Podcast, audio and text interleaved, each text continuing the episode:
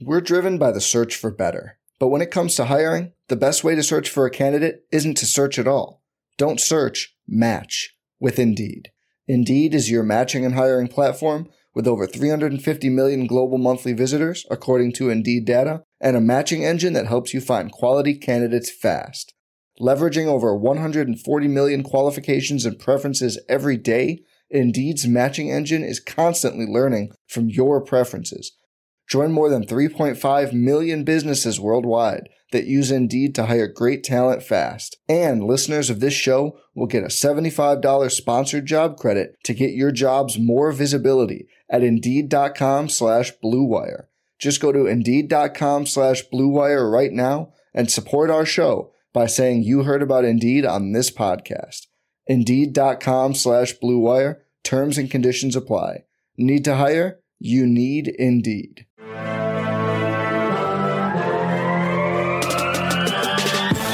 20 minutes a day, 365 days a year. This is the Pack a Day Podcast.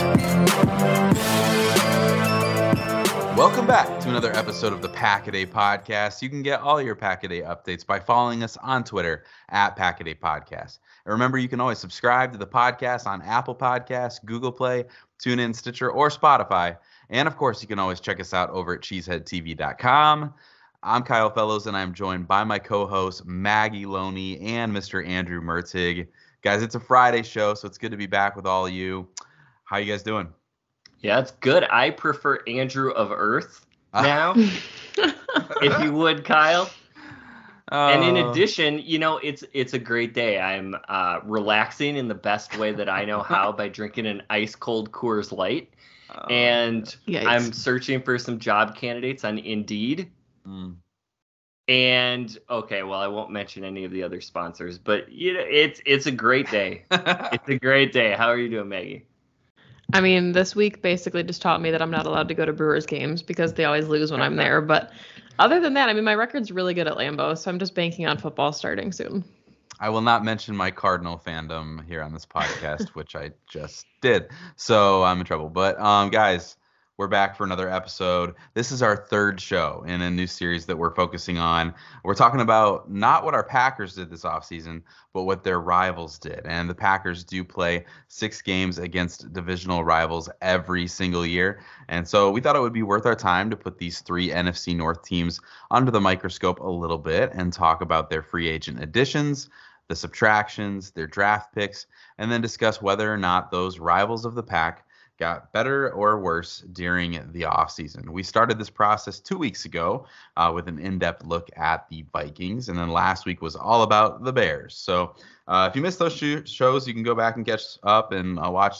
Watch those. yeah, I don't think you can watch them, but you can listen to them, get caught up. We're back for one more deep dive into another divisional rival, and we're talking about the Detroit Lions on the show. Yeah, so we're dedicating this week to the third division rival of the Green Bay Packers, and the Lions are coming off of a 3-13 and 1 season. And that actually surprised me a little bit because I remember the team being really competitive. I think they performed better than most people assumed they would, especially given the the talent drop off and some of the injury problems that they had last year. Um, and so, you know, the Lions certainly there's there's some optim, optimism surrounding them. And unlike the other two divisional teams that we talked about with the Vikings and the Bears, there weren't a lot of front office and coaching changes that happened.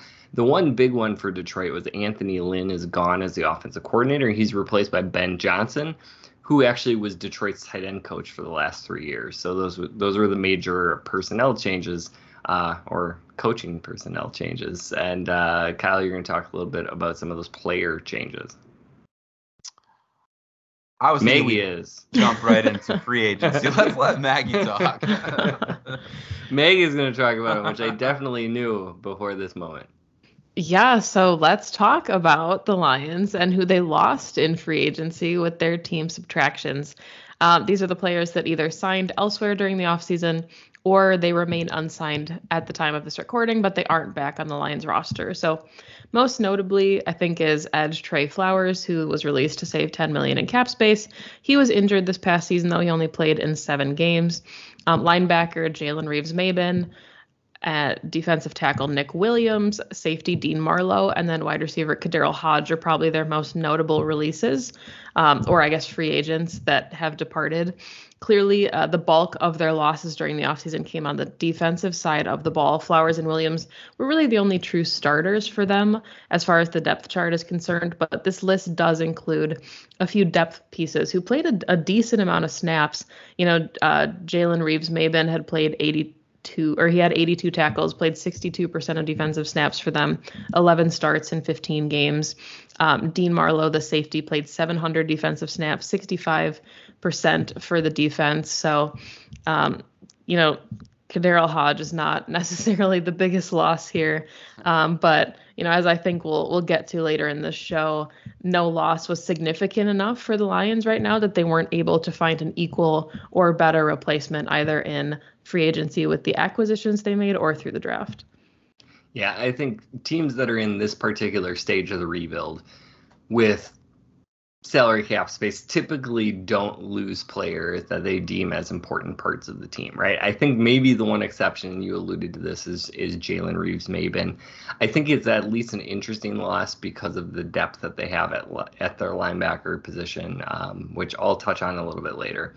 Um, but I get to talk about the additions, and there weren't a lot of these, um, but they did bring in wide receiver DJ Chark for a one-year, $10 million deal. They also brought in cornerback Mike Hughes, linebacker Jarrad Davis returns to the Lions, and then they also had uh, safety DeShon Elliott. So, you know, Chark is the obvious name here, but is he just a name? Like he got he got exactly the Tyrell Williams deal which is funny. I don't know why this is so ingrained in my head, but the one year, $10 million deal will always be the Tyrell Williams deal to me.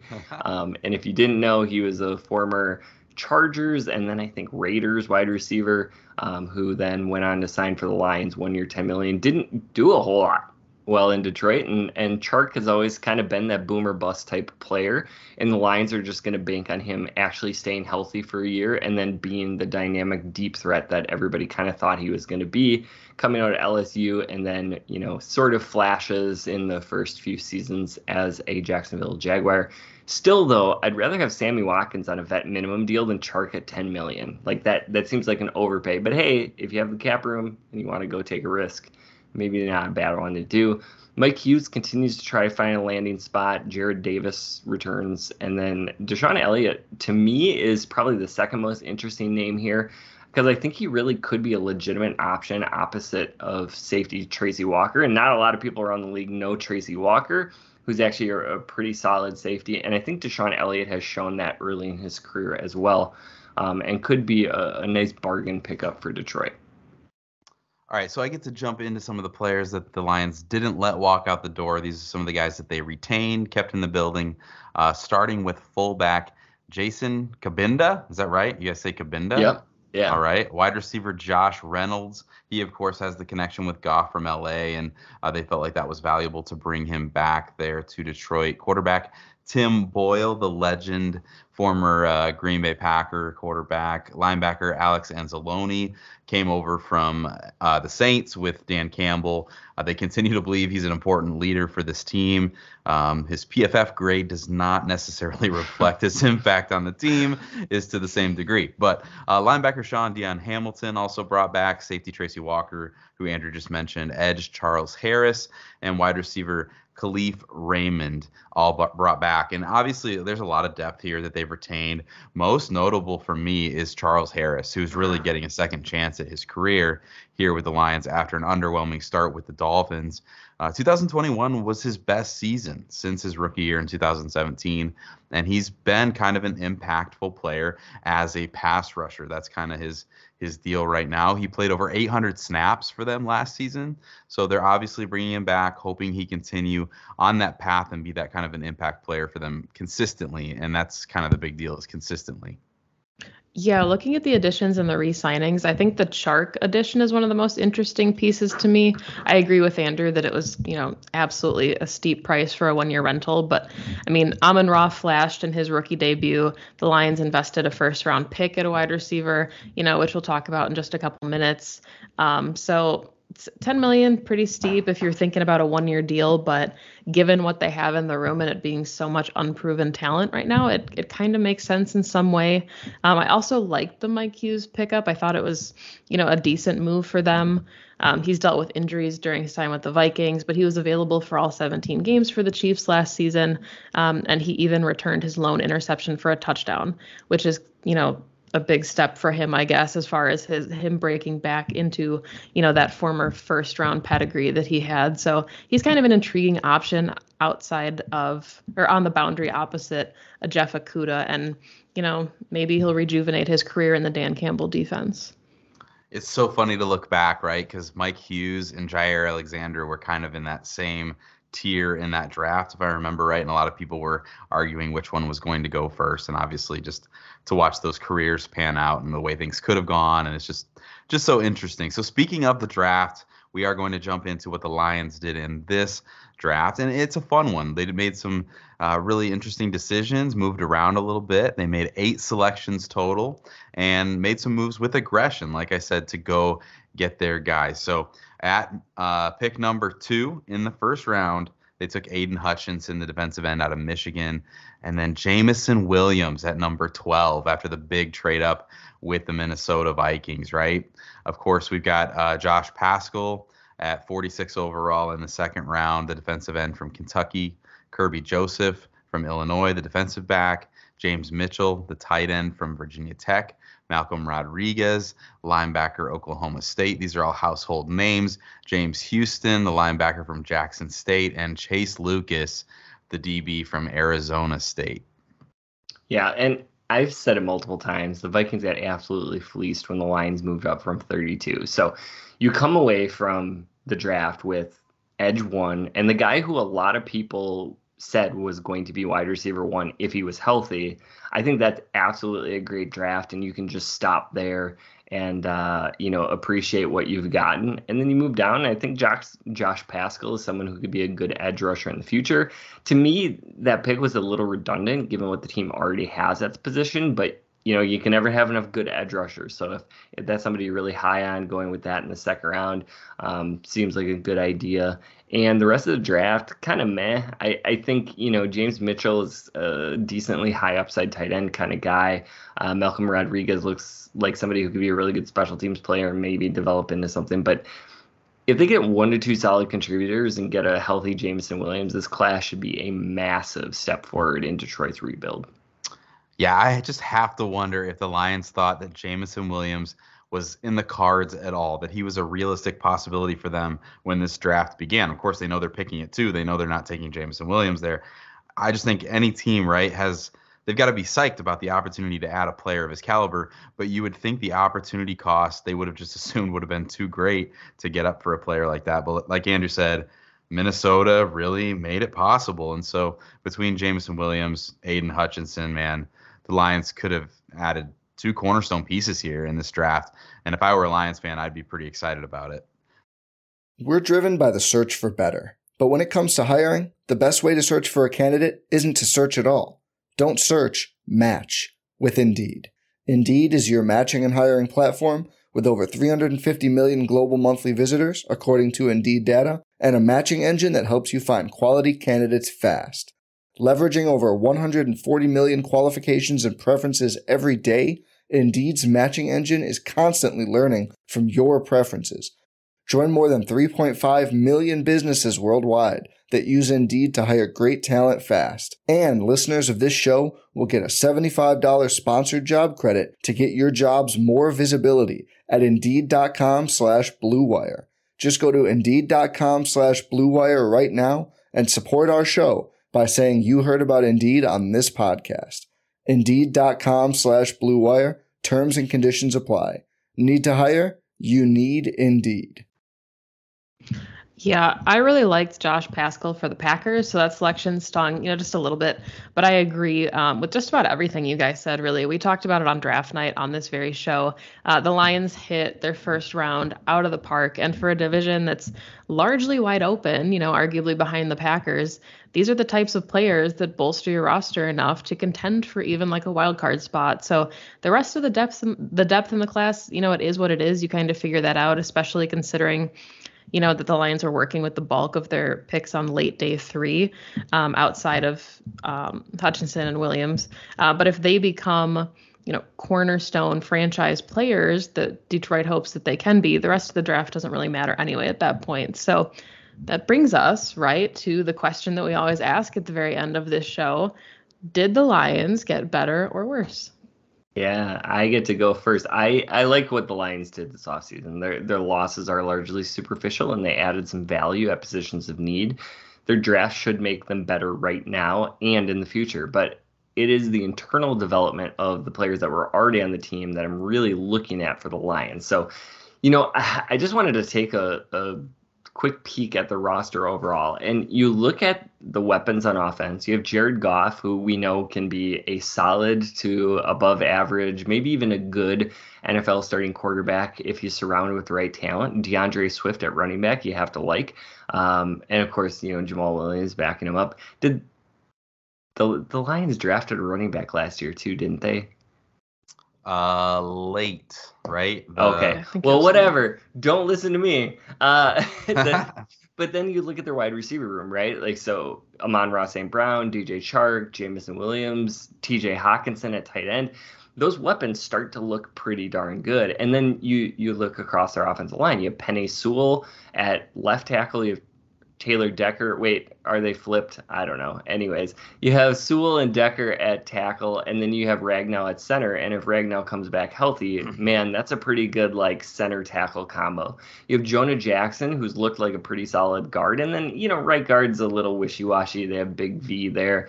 Um, it, who knows who will land in that spot? But you know, four out of five is pretty good for a team in the rebuild right there. And then you flip over to defense, right? You have Aidan Hutchinson, who you're going to expect really big things out of. Michael Brockers in the middle. Lee McNeil is a guy that I really liked in the draft last year. Um, and then you have the Okwara brothers at edge um, you know Romeo and Julian, I think, um, and and and those two can provide really good pressure. They've they've shown a lot of potential there. You have Levi Onwuzurike, um, somebody I really liked in the draft, who's who's going to be a really good interior defensive uh, presence for for the Lions as well. So they have depth there, uh, and and that's not even mentioning Josh Paschal as well, uh, throwing that in there. The linebackers, I'm like very much not in love with. Uh, you have Derrick Barnes, who I still think is more of an edge rusher than a linebacker.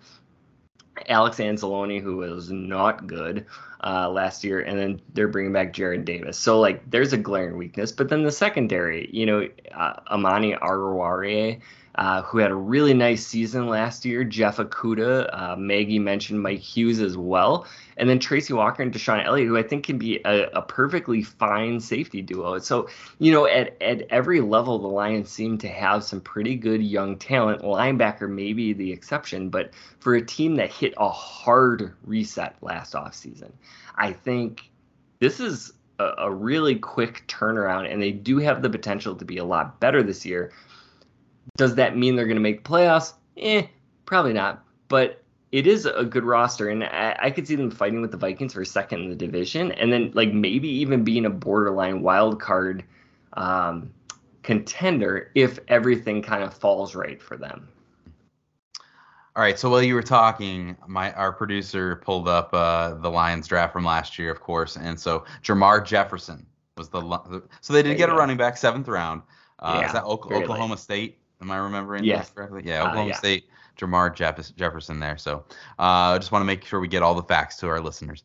Um, but I really do like the approach that the Lions have taken in this process of what is a rebuild, right? I think the defense still has a good way to go, but the offense, man, has the pieces here. I really think that they successfully built an offense that's ready to potentially drop in that quarterback next year and find some quick success. Now, that said, Jared Goff produced some decent numbers for the Rams a few years back, right? So the only problem could be, as Andrew said, you know, we might be flirting with I, I hate to say a playoff contender, but it could happen, right? And if they do that, then they might push themselves out of range for that top quarterback that it kind of feels like maybe they want to acquire maybe as early as next offseason. But I like the way they've built this team. I think Detroit as an organization has uh, and fandom, right, has been filled with this false hope for maybe a couple of decades, honestly, um, every year, just kind of convincing themselves that this is the year, this is the year uh, that they'd get over that hump.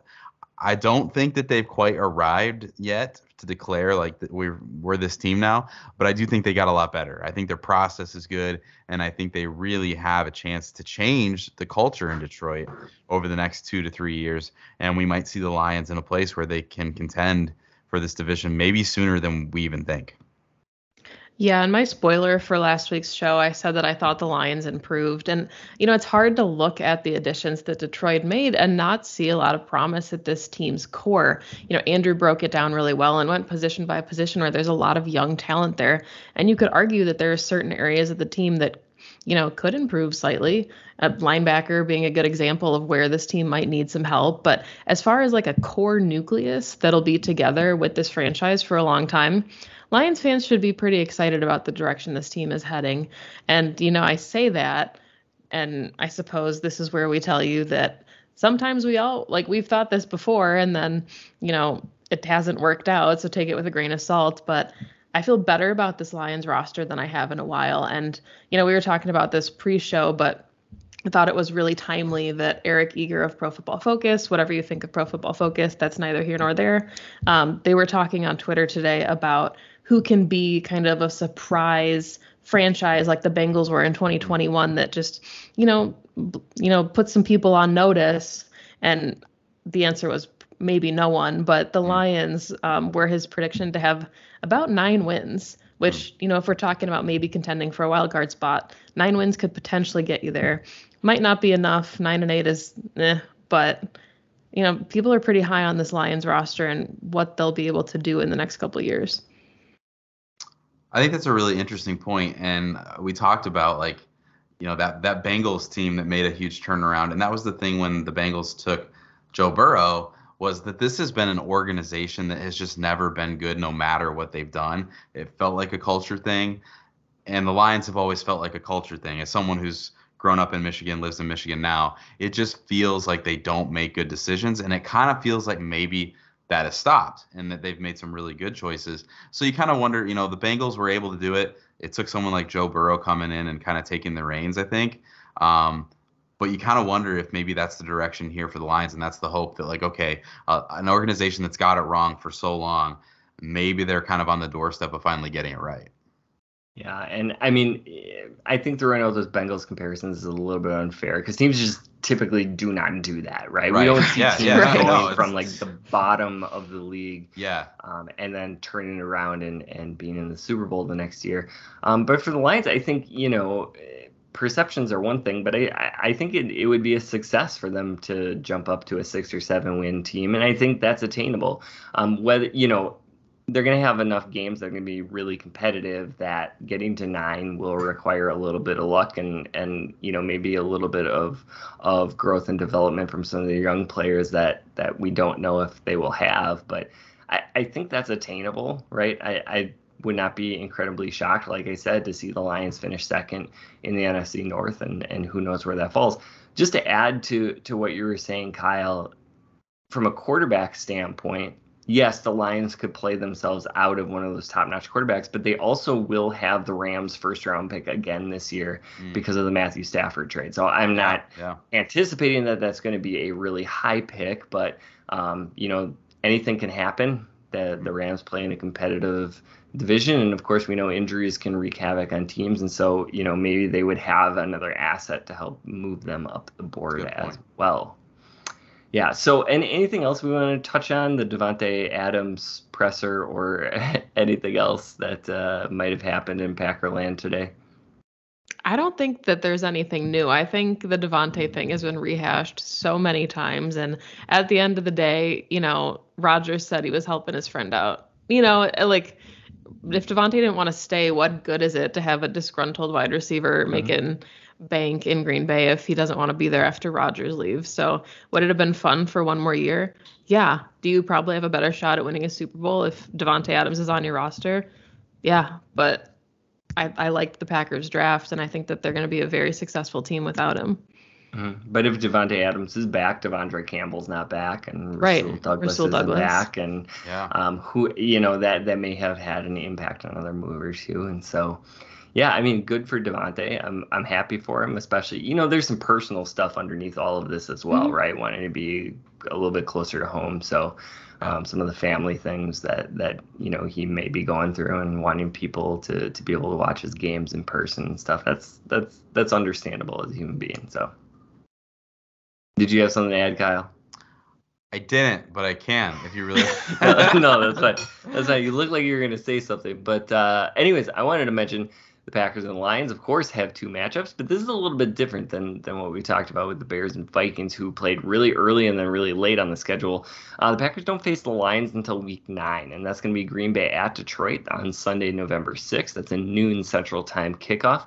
And then they play again to finish up the season, week 18, Detroit at Green Bay. Uh, so Lambeau Field on January 8th, kickoff to be determined. I don't know what that's that's all about, but uh, we will find out when we get closer if that game matters or not, uh, and that will probably determine when it is played. So uh, that should be cold and fun. Uh, but that is all the time that we have for today. This has been the Pack a Day Podcast. You can find Kyle on Twitter at Packer underscore pundit. You can find Maggie at Maggie J. Loney, and you can find me at Andrew Mertig. Please subscribe and consider giving us a five star rating if you like what you're doing. You catch Kyle, Maggie, and myself every single Friday. And next week, we'll be back breaking down more of the Packers' 2022 opponents. Thanks for listening. And as always, remember.